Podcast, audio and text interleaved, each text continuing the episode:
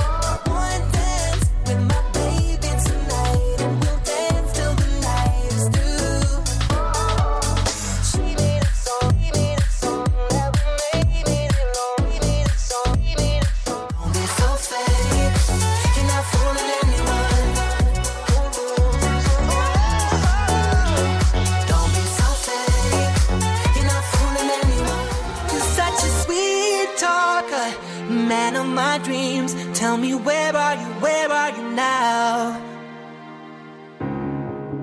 The Eurotrip, when I read that, I was immediately thinking of the movie. Do you know the movie? Hi, I'm Leanne. Hello, Leanne. Uh, Leanne, are you a Eurotrip podcast listener? I am, yes. I, I should say, I met some Eurotrip fans here. I was chatting with people outside the entrance. And they said, "Oh, are you are you Bella Fist?" And I said, "Yeah, I know you're from the Eurotrip." What did you have for breakfast? It was last night. I did not have a kebab for breakfast. Queen Loreen, Eurovision winner. Did you ever think you would be back here again? I get goosebumps. No way! Martin Österdahl, Executive Supervisor of the Eurovision Song Contest. Welcome to the Eurotrip. Thank you very much. Welcome back, I think it is, right? Hello and welcome to the Eurotrip, the world's favourite Eurovision podcast, with me, James. Me, Rob. And this week, although we weren't planning to be with you for an episode, uh, we are back because, as you probably know, there's been some huge news from the UK and the BBC uh, for Eurovision 2024. Safe to say, it was very unexpected. I'm sure you, like me, like James, were minding your own business on Saturday evening, enjoying one of the last weekends before Christmas. And then the BBC dropped it on Strictly Come Dancing, their most popular show of the year, the Strictly Come Dancing final. They revealed, or rather, he himself revealed, Olly Alexander will be representing the UK at the Eurovision Song Contest in 2024. Somebody with two number one albums as years and years, a number one single as well. Seems too good to be true. Who knows, James? Maybe in Malmo we'll find out it is. But until then, let's keep the positivity flowing. Yeah, it was a huge surprise, wasn't it? I don't think anybody saw it coming when he appeared on our screens. Just to read out the terms and conditions for the Strictly Voting, I think it was. We just didn't have a clue it was coming. Uh, so we're back. We're back for an episode to debrief it all, to react to it all, and we'll be hearing from Olly himself to get his reaction to being chosen to represent the UK next year. So you'll hear from Olly himself. You'll also hear from Daniel Rosney. You might remember Daniel as the host of the BBC's Eurovision cast in the run up to the contest in Liverpool. And we'll also hear James from Nick Levine. You might remember Nick, he was the music journalist uh, that exclusively revealed on this podcast that Rina Sawayama said yes to Eurovision 2023. Yeah, so we've got all that and more to come. You're listening on Acast on Apple Podcasts and Spotify. This is the Eurotrip.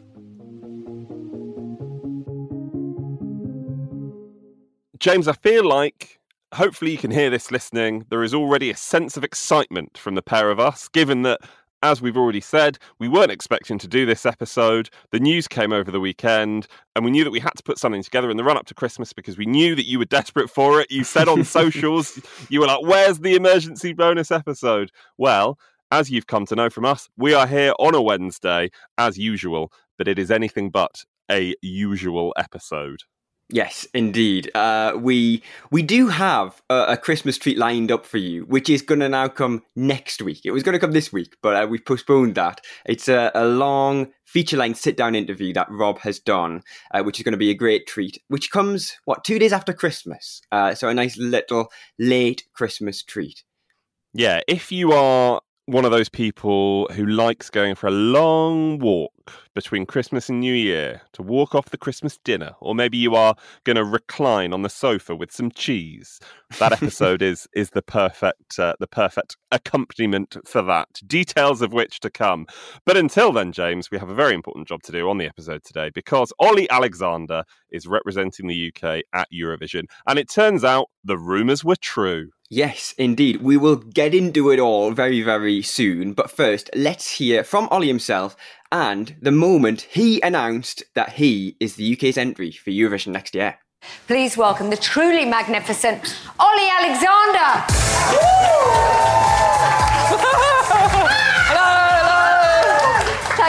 Calls, to the short number from a mobile cost 15p. Calls to the long number cost 15p plus your network's access charge. And please ask the bill payer's permission. Please don't try to vote if you're watching on demand. Thank you so much. Now, Olly, you have some news for us. And if it's all right with you, could we have a drum roll, please? I do, Claudia. Yes, I can exclusively reveal I will be representing the UK at the Eurovision Song Contest.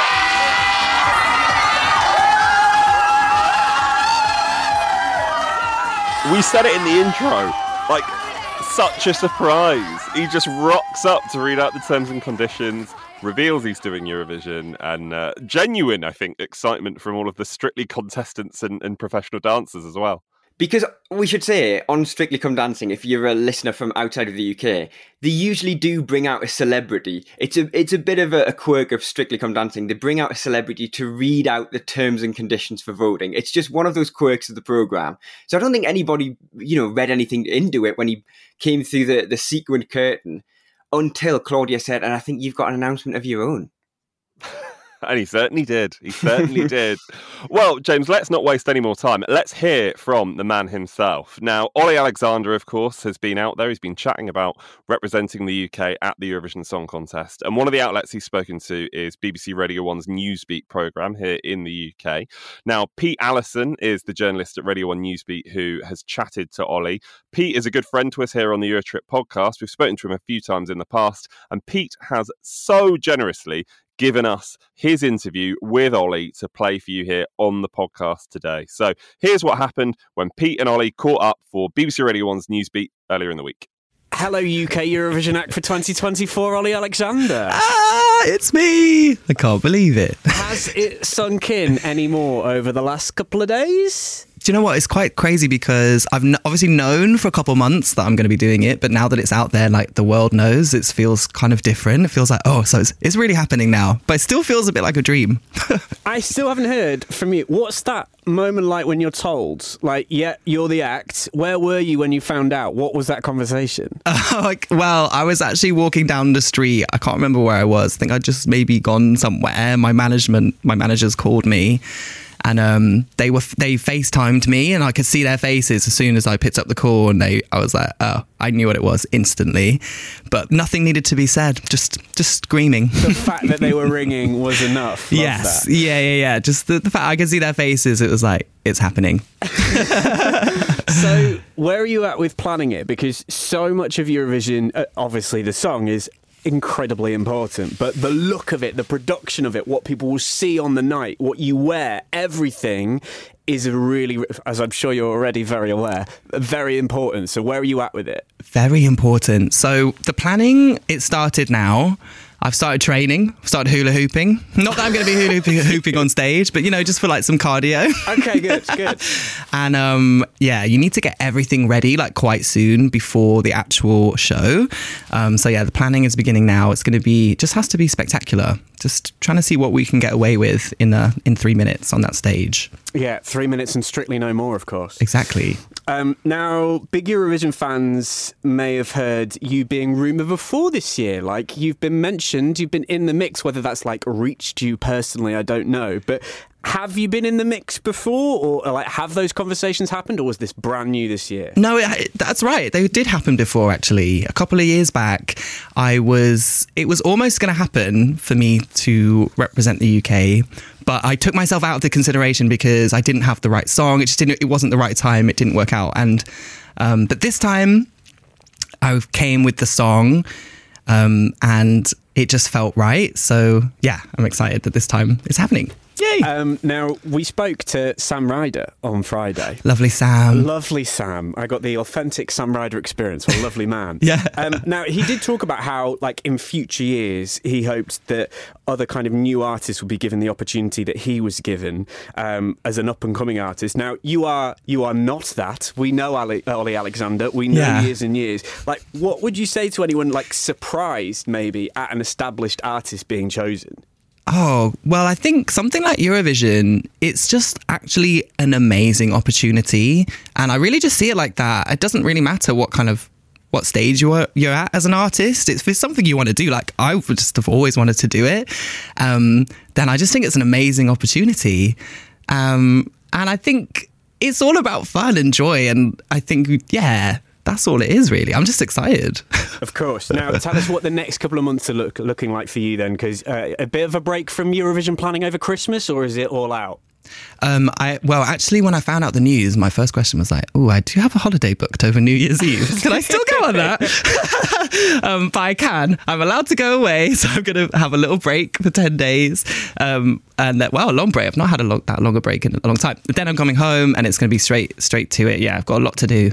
And what is the one piece? Have you spoken to the likes of Sam Ryder and Mae Muller? Have they given you any advice? Anyone who's represented other countries, maybe? Have they given you any heads up ahead of what's to come? Oh, I've had messages from Sam and Mae, just like really lovely, supportive, like you're going to do great, just like make the most of the experience. Um, and I want to, yeah, get into it with with both of them and just have a little chat. Um, but it's amazing to be part of a legacy like that. It feels like we're a little Eurovision family, you know, and I'm I just feel so like lucky to to be doing it. You're listening to The Euro Trip. The world's favorite Eurovision podcast. When you aren't listening, find us on social media at Eurotrip Podcast on Twitter and Instagram. A huge thanks, we should say again, first of all, to Pete, Allison from Radio 1 and Radio 1 themselves for, for allowing us to uh, play that interview in full here on the Eurotrip. And Rob, just huge levels of excitement from Olly. You can just feel that energy coming through already. And we're still, what, like six months away, five or six months away from the contest. You can tell he really wants to do it. I mean, obviously, he really wants to do it because he's doing it. But, you know, he was talking to Pete, wasn't he, in that interview and that chat there about the time when he almost did do it in the past. Just think how different our history at Eurovision could have been had it happened, you know, a couple of years ago. Yeah, we should break this down, shouldn't we? We talked about it a couple of weeks ago, uh, but Olly himself said there that he was in the running a couple of years ago, and we can say that this was back in 2022. It was either going to be him or Sam Ryder, and as Olly says, he took himself out of it because he didn't feel like he was ready. Maybe that's what happened. Maybe the BBC went for Sam, or we we simply don't know. We've not heard from from both sides of uh, of the story, but it's it shows from from Olly that he's always been interested, uh, and and also he doesn't see this as a as a gamble or or as a risk, which we've definitely seen in Eurovision over the past few years. That for artists it has been, and I I still find myself falling into this trap by saying for artists it is a gamble and it is a risk, but. I don't know about you, Rob, but do you feel now that we should try and get ourselves out of that habit of saying Eurovision is a risk? Because it isn't a huge risk, really, anymore, is it? I think if you look at the scale of the thing now, I think if you look at where Eurovision has come in the last few years, especially since the pandemic, if you look at the the size of the audience that, of course, you are putting yourself in front of when you are representing your country at the Eurovision Song Contest. But I think if you look at the goodwill that there is now towards the Eurovision Song Contest, it is very much less a figure of fun, which it was for so long, of course, here in the UK. It is seen as an honour to represent your country at the Eurovision Song Contest. It's a huge perception shift. It's something we'll we'll chat. When, it's something we'll talk about when we chat to, to the guests that are joining us today as well. But it's a huge shift here in the UK, and one that thankfully seems to have no end to it at the moment. It doesn't seem to be fizzling out. There was worries, wasn't there? Of course, understandably, that when when Mae finished, was it twenty fifth out of twenty six in Liverpool, that well, who's going to want to represent the UK next year? And especially in the summer, of course, James, when we heard that the, the deal with TAP, the record label, had ended, there were worries and concerns, understandably, about what that might mean. But it turns out that the BBC were all over it. They already, by the sounds of things, had an artist lined up. They knew who they wanted. And we are in a position where the UK act and song, by the sounds of things, is ready to go. And it's not even Christmas yet. Yeah, it's going to be a huge moment. I think we we saw. I think was it back end of August or was it September? Wasn't it when the BBC confirmed participation for for 2024? That they said that the uh, the process for choosing an artist and a song had taken place over the summer. So at that point, we kind of had an inkling that the deal had already been done with whoever it was going to be, and the fact that we know it is Olly, it's an established artist, which we haven't had for a, a long time. We have to go back to what 2013 i guess with bonnie tyler who was an established artist but definitely more of a heritage artist. But for olly he is an established artist and he is still current. He's still mainstream. So for him he said in that interview with pete that we just heard that for him it's an amazing opportunity.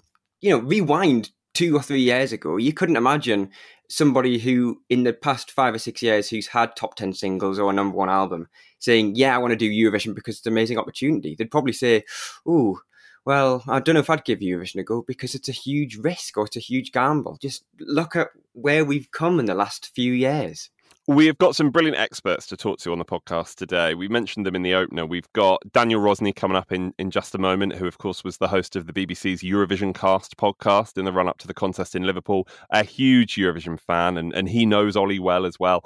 And Nick Levine, as well, the music journalist, will be chatting to James a little bit later on. But, James, the UK, at the time that we are recording, for the first time in, in decades, are the favourite to win the Eurovision Song Contest. Now, I, I say that with a pinch of salt because, of course, I think what we only have like eight acts and one song, basically. But it's not happened before, and it shows that there is positivity from the rest of Europe as well. When you see the name Olly Alexander representing the UK, there is excitement building for the release of that song as well, for the release of the entry. Talking of the song, I just wanted to play you this clip as well. This was on the Magic Breakfast Show, so another radio station here in the UK, and he was asked by the hosts, Ronan Keating, of course, host of Eurovision 1997, uh, and also Harriet Scott, if he could describe his song. They said, if your song were a cocktail, what cocktail would it be? Let's have a listen. If it was a drink, what kind of a drink would it be? Let's think of it in terms of Oh, Cocktails. It, it might be like a frozen margarita. Yeah, or maybe a frozen marg or like an amaretto sour. Oh, Yeah. Oh, you've oh. spun it. I had a different idea in my head. I know you said that. I think I know what it is. That's I got it. I love that. sweet, sour, a little bit frothy, a little bit exciting. You know, that's the vibe. Oh, well, good luck. I mean, James, I've never had an amaretto sour, so I don't really know. But the fact there is sour in there tells you that I don't know. It's it's gonna gonna leave a memorable aftertaste and hopefully a good one. Yeah, and we've not mentioned his name yet, which is the songwriter, so Danny L. Harle, who is a huge name in the songwriting business. And if you've heard Dua Lipa's latest single, Houdini, he is one of the people behind that. So I feel like we we are definitely going to get a, a high tempo pop song. He's ruled out a ballad, hasn't he? Olly has ruled out that it's going to be a ballad. So if it's not a ballad, we kind of know what Olly's known for, and it's high tempo, high energy, really infectious pop music, isn't it? Watch the UK get drawn to perform first half already. The scenes. I'll be fuming if that happens. But as we know, James, we've seen people win from the first half before. I'm getting ahead of myself, aren't I? anyway, shall we hear from the first of the two guests that are joining us on the podcast today? So this is Daniel Rosney, host of the BBC's Eurovision cast in the run up to the contest in Liverpool in 2023. We sat down. Daniel, of course, is a huge Eurovision fan himself. And I asked Daniel what the selection of Olly Alexander to represent the UK means for both the UK and for Eurovision as a whole. Two things. It means that he's finally gotten to do it because we know that he was in conversations to represent the UK a few years ago. It didn't happen. Um, I was told that was the year Sam Ryder got to do it. So obviously, we're huge fans of Sam. We're really pleased that Sam got to do it. Um, but the second thing is, I think it shows that the UK is still building on its success post Sam Ryder, post Liverpool. And the fact that somebody like Olly Alexander wants to do it, doesn't have to be convinced to do it, wants to do it, is a good sign. And it is kind of mirrored with what other countries do. You know, other countries send big pop stars. And for uh, a lot of years in the UK, the UK sent new singers who some are good, some are great. Some didn't do as well in the leaderboard as we might have hoped. So I think this can only be a good thing. But we have, Rob, only got eight artists at the time of recording, and I think only two songs. And it's a song contest, and we've not yet heard the song. But I think this is this can only be great. And the reaction as well that we've seen, not just obviously from UK fans. Actually, let's talk about UK fans first of all. We'll talk about the, the rest of Europe and, and the rest of the world in a minute. But talking about UK fans, I would say this is one of, if not the most universally positive reactions to a, a UK artist reveal that we've had for a long time, as long as I can remember, anyway. I think if you compare it to, say, this year with Mae Muller, there was such anticipation, and the UK was one of the last countries to reveal who it was sending. And I think because this was such a shock, nobody, there was no tease that there was going to be an announcement. Um, and I think because it was revealed on one of the biggest entertainment shows for the BBC in the UK, everybody's got excited and it's a great early Christmas present. So I have a confession that I knew it was being revealed on Saturday and I hadn't seen any of this year's Strictly Come Dancing episodes. So I was texting my mum throughout it, giving my review of some of the dances. And then when it was revealed that Olly was doing Eurovision, she replied and was like, I did wonder why you were watching it. And It's such a big moment, though, isn't it? And and you're kind of uniquely placed to talk about this. Obviously, having host hosted Eurovision cast for the BBC over the course of the lead up to, to the contest in Liverpool. Just talking about the BBC's buy-in, I suppose, for the contest, but also to talk about that general momentum in the UK for Eurovision right now, which understandably there might have been a few concerns after of course mae's result in in liverpool didn't go as well as it it could could have done but you know eurovision and the eurovision train continues to kind of to ride really strongly at the moment doesn't it in this country I think, unfortunately for Mae, statistically, and I think you and I have spoken about this before, I've never been able to work out why, but the host country tends to do badly the year it's hosting for reasons that I've never been able to understand. With with Olly Alexander doing it this year, I, I just I think it gives a lot of hope, and also to those who naysayers that are like, oh, it doesn't really matter. This year, the BBC achieved its biggest audience ever for the Eurovision Song Contest. So, regardless of placing, obviously, it would be amazing to win because the UK hasn't won for more than 25 years. But I think, regardless of that, I think that this year showed to British TV viewers that it's a fantastic competition. And, you know, being in Sweden next year, it's going to be phenomenal. We know SVT know how to put on a good show. It's obviously 50 years since ABBA won it. I think the interest next year will still be as high, if not higher, as it was when it was in Liverpool. It's fascinating, isn't it, that ABBA here in the UK and Olly Alexander are on the same record label as well, which is just another fascinating layer to all of this. It is. And what's really exciting, I think, for Olly is that obviously he's released music since, I think, 2015 under Years and Years. And this is his first time where he's releasing it under Olly Alexander. So we might get a different artist, really. You know, he's a fantastic stage performer. He's got huge experience performing at Glastonbury, performing at the Brit Awards. So he knows how to perform on those big moments. And I think in the past, the UK entry hasn't had that experience. You know, if my closest comparison, I don't know about you, would probably be Blue. The last time we sent someone as big as Olly Alexander, and Blue came 11th. And hopefully somebody tells Olly that the Friday night matters, right? yeah, yeah. Um, but I think I think that this is only going to be a good thing, and by people talking about it now, what five months ahead of the competition, it just makes it really exciting. Daniel, the question I feel like I was going to ask you years, I was going to say years and years ago, that was a very unintended pun, uh, was also, we talked about the reaction in the UK, but obviously the reaction overseas is, is what counts, the reaction in Europe. And that also seems to have been really, really positive. Yeah, I think for Eurovision fans outside of the UK, they were probably as shocked as British Eurovision fans that it was announced so early. Um, and, you know, he's well known, and be that through years and years. Also, he was in that fantastic drama, It's a Sin, which I know was watched abroad as well. Um, but I think that you are right, it does matter. And I'm purely speculating. I've got no idea. But I wonder if he could be performing at some national finals as like the guest, which we've seen other countries do. But because the UK tends to be one of the last countries to announce who its artist is, we've not had that in recent years. So who knows? Like it's pure speculation. Got no idea. But it's exciting. Daniel, it is always a joy. I'm sure you'll crop up doing plenty of other Eurovision bits and bobs between now and May, and I'm sure we'll get you back on the podcast as well. So thank you so much for uh, for joining us on the Euro trip. Always a pleasure. Hey, I'm Ryan Reynolds. At Mint Mobile, we like to do the opposite of what Big Wireless does. They charge you a lot, we charge you a little. So naturally, when they announced they'd be raising their prices due to inflation, we decided to deflate our prices due to not hating you. That's right. We're cutting the price of Mint Unlimited from $30 a month to just $15 a month. Give it a try at mintmobile.com slash switch. $45 upfront for three months plus taxes and fees. Promo rate for new customers for limited time. Unlimited more than 40 gigabytes per month. Slows. Full terms at mintmobile.com. I'm Sandra, and I'm just the professional your small business was looking for. But you didn't hire me because you didn't use LinkedIn jobs. LinkedIn has professionals you can't find anywhere else, including those who aren't actively looking for a new job but might be open to the perfect role, like me.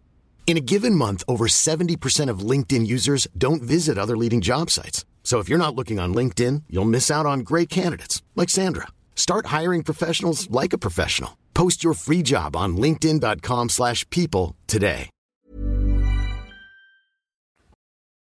Welcome back to the Eurotrip podcast, where we are reacting uh, and getting all of the analysis possible on that announcement that we got at the weekend that Olly Alexander will represent the UK at Eurovision next year, so 2024, in Malmö, in Sweden. And let us know your thoughts as well, of course. You know, we've seen the excitement out there from you on social, but let us know your thoughts. Let us know what you think of anything you're going to hear in this episode or have already heard in this episode. We are at Eurotrip Podcast on Twitter, on Instagram, on TikTok as well, of course. You can send us an email, hello at eurotrippodcast.com.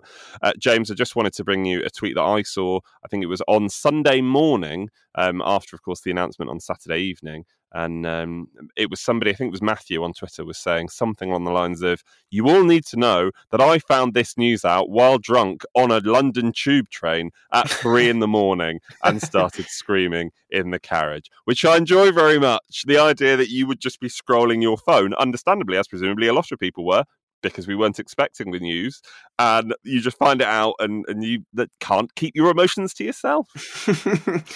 Uh, can I bring you a tweet, but one of my own, only just because I want a Oh. reference to it? yes, you can. I was going to do this tweet, I think, but I could. I neither had the time or the energy to do it. But I'm pleased you did. Go on. because on Saturday night I was with Callum, uh, who obviously writes all of our stuff on EurotripPodcast.com, and we were trying to figure out whether Olly was the earliest UK act to be announced uh, for Eurovision. We normally have to wait till February or March, don't we? Or in the past there used to be a national final, so we had to wait for a similar time. But obviously we've got this in December. So we we went through the newspaper archives late on a Saturday evening. You know how to live on a Saturday evening in the run up to Christmas. Other people are at their Christmas parties, other people are at their pub, they're enjoying the telly. No, no.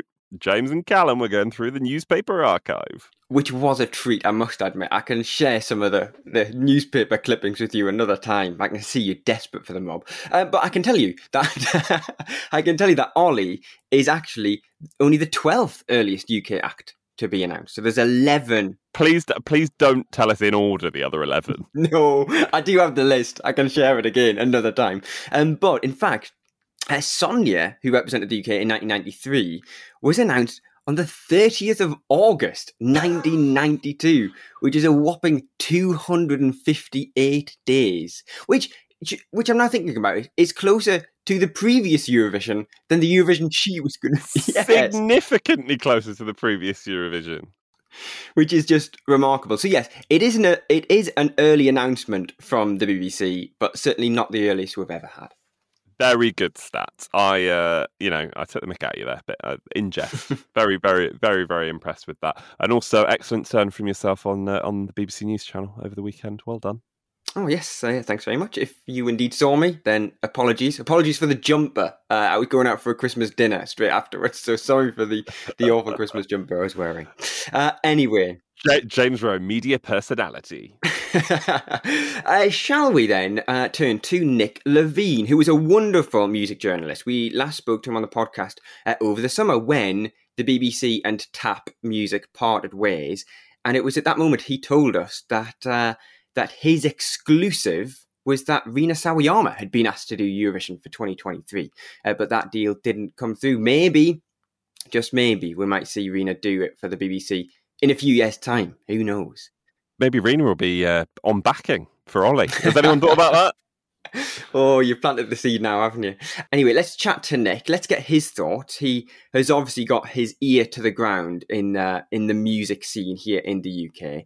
Uh, and I started off by asking him if he, like me, like you, was, also surprised by the announcement made on Saturday night. Yeah, like I mean, I was. I don't watch strictly religiously. I kind of watch as many episodes um, of each series as you know I'm in on Saturday night, basically. But I was watching the final, and obviously saw they brought out Olly to read out the phone numbers the way they bring out um, a different celebrity each week, and just thought, oh, that's a cute thing for him to do. So when he announced he's doing Eurovision, I was like, whoa! Like I really wasn't expecting that at all. It didn't even like cross my mind. And was this not on your radar whatsoever? I know we've had sort of a, a rumor of him for the last two, two or three years, maybe. But I guess was this not even on your radar to be coming out as an announcement anytime soon? Not anytime soon. Like I had, obviously, like we've seen reports in, in the newspapers about Olly being considered, and his name has been in the mix for the last couple of years. And I had heard from a friend or a friend that he was in the mix again this year. So I kind of that thought was in the back of my mind. I just didn't think it would be announced this early. And what was your initial reaction when when you heard the news that it's that first of all it's him and it's finally across the line after a couple of years of rumours, but also the fact that it is so early? What was your initial reaction? I thought it was really exciting that he's thrown his name into the to the ring so early. I think it shows that he really means business. Often we wait till kind of February or March, which still is quite a big lead up, gives you three months. But this just suggests that he it really is going to be his sole focus from now until May, um, which is really exciting. And you know, he's a smart choice. I think BBC is always always looking for an artist who they can support on all their platforms. And I think what's great about Olly is he's an artist who they will play on Radio One, but he also works for the Radio Two audience. So the two huge stations can get wholeheartedly behind him, like they did with Mae. Um, so I think he makes a lot of sense for that reason. And generally about Olly, because he is not a new artist, and in the past few years we've had newish artists or artists who are wanting to try and establish themselves. But for Olly, we know him as a musician, we know him as an actor. He is a household name in music and in television. Do you think this is, I don't know, a lot of the time we often think it's a risk for an artist, but for Olly, he is either very confident or doesn't see it as a risk at all. I guess maybe he sees it as a calculated risk. I think what was really interesting um, in the BBC's announcement that they put out straight after Strictly is that they made a point of saying this is the first time he's going to release music as Olly Alexander. He's best known as the frontman of Years and Years, but actually the last Years and Years album was a solo project. The other two bandmates left, and Olly said he was kind of so attached to the name of Years and Years, and obviously he'd built up a kind of a following under Years and Years that he didn't want to leave it. Um, so it's interesting that for this, it's going to be the first time he actually releases music as himself. Um, so I guess if you look at it from his point of view, he's associated with a popular band. He's also had success under his own name as an actor, and maybe doing Eurovision, you know, the biggest stage in the world, is a great way of like pulling that together and launching himself as Olly, the, the solo artist. Uh, we've got to talk about the the songwriter. At least one of them. I don't think we've we found out if there's any more on there. But uh, Danny L. Harle, uh, I think the name is, uh, who most recently has written for Dua Lipa and her newest single Houdini. That's right, isn't it? Yeah, and he's worked a lot with Charli XCX. It's a very he's a very cool contemporary choice. That to me suggests we're going to get a song that will work for the charts. I would imagine it's going to be an upbeat song, um, a club club ready song um, that Olly can do a kind of full 360 degrees big splashy performance to. I mean, this is just me completely speculating, but that would be from Olly's point of view. That seems to make the most sense. Like he's really capable of putting on a big performance. I think if anyone saw um, when he did like the BBC's New Year's show a couple of years ago, he put on you know some big performances with quite a kind of forward thinking kind of queer aesthetic. I mean, not you wouldn't call it necessarily forward thinking if you saw it in like a, a gay club in East London, but for you know BBC One um, on New Year's Eve, it was definitely pushing the envelope. And if anyone saw his um, Glastonbury performance last year as well, where he kind of had like um, these revolving, revolving like public toilets where he was kind of riding around in, he's very capable of like pushing the envelope in quite a kind of witty and queer way. I'm not saying he's going to do that at Eurovision, but I he can put on a big performance, and I presume if he's going to do Eurovision, that's what he's going to go for. And in terms of the performance, obviously that is a huge aspect of it, but also the live vocals as well, and that is a, a big thing we always look at and listen out for in the run up. What is he like as a live vocalist? You know, he's got a really lovely vocal tone, and I think probably early on in years and years, some of the live vocal performances were better than others. But I think in recent years, he's really he knows how to use his voice live. Um, and he's put in some really like his Glastonbury performance last year was really incredible vocally. So I think he will know exactly how to get the best of his voice um, on the night. He's you know this isn't his first time at the rodeo. I don't know. Have you met him before? Have you interviewed him before? Have you had many interactions with him? I've interviewed him a couple of times. I've interviewed him in person, um, and I've interviewed him on Zoom when we're in the pandemic. So I've, I've, I mean, I can't say that I know him. I've interviewed him twice for about an hour apiece. He's a very charming, open guy, very switched on, um, and understands pop music uh, and pop stars. I remember like the last time I interviewed him, which I think was early 2021. It might have been last year. I was asking him about collaborating with Kylie because years and years did a song called Starstruck where Kylie like jumped on the remix and he said, you know, the thing about Kylie Minogue is she's this like huge superstar who we all look up to, but you also kind of feel like she could be your friend and there's no one else who's like that. And I thought that was a really perceptive thing to have said. Like he clearly understood what makes Kylie unique as a pop star. So the reason I bring that story up is I think this is someone who really understands um, how to present himself in public, how things will come across. And that really bodes well for Eurovision, where you have three minutes to make a, a huge impression on a whole continent. I think he's a, a very savvy and switched on operator, basically, and someone who also really, really loves pop music, which again also bodes well for Eurovision.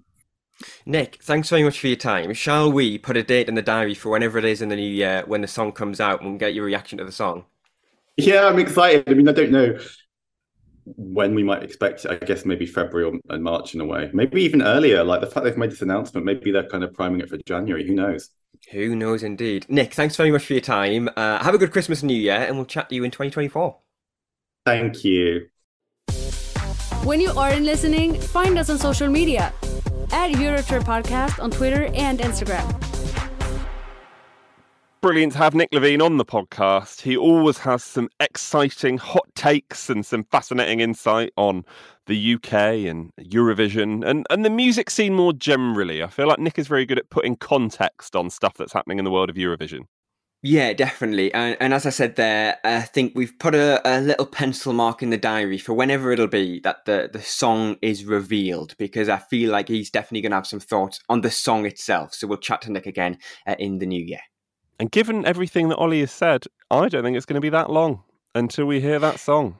Exactly. We we should say it. We don't know when the song is going to be released. Maybe uh, it'll be released this week, next week. It might not We're even all- be 2024. we're all busy, Olly. Don't do it next week. Honestly, me and James need a break. Don't do it next week. Uh, speaking of next week, before we wrap up today, uh, do you want to tease ahead to uh, the special episode that we've got next week? When you say tease, shall I tell them who it is? Mm, no. Okay, I was going to tell you. I was going to tell you everybody, but James has told me I'm not allowed to. Uh, Okay, I go on, go on. You're allowed. No, no, no, no, no. I'm not doing it anymore. I'm not doing it. Uh, basically, I have had a really lovely long conversation with someone who was, I was going to say, very important in the organisation of the contest in Liverpool. I would argue the most important person in the organisation of the contest in Liverpool. It seemed like the right thing to do for our final episode of 2023 to properly close the book on Liverpool, to reflect on the contest, and then when we come back in January, we are full steam ahead to the contest in Malmo. So, yeah, in your podcast feeds on Wednesday, the 27th of December, a lovely treat for you, and I hope you'll enjoy it. Yes, indeed. I've had a, a, a little listen so far, and I know they say uh, to you very early on, actually, in that chat, that they were very thankful for the opportunity to come on the podcast and have their say to sort of look back and, as you say, sort of close that chapter uh, of Eurovision 2023. Well, James, I think it is probably time for us to go. I am off for my, I don't know how many it's probably now, eighth Christmas lunch of the season. Well, I've got some presents to wrap actually, so I'm going to go and do that. You go for your lunch, I'm going to go and wrap some presents, and we'll be back with you all in seven days' time. Uh, in the meantime, don't forget you can subscribe, leave us a review, and rate us five stars. Uh, don't forget as well to follow us online. We are at Eurotrip Podcast on Twitter, Instagram, and TikTok, and you can email us hello at eurotrippodcast.com. Uh, from me, James, it is goodbye and Merry Christmas. and from me, Rob, it's goodbye and Merry Christmas.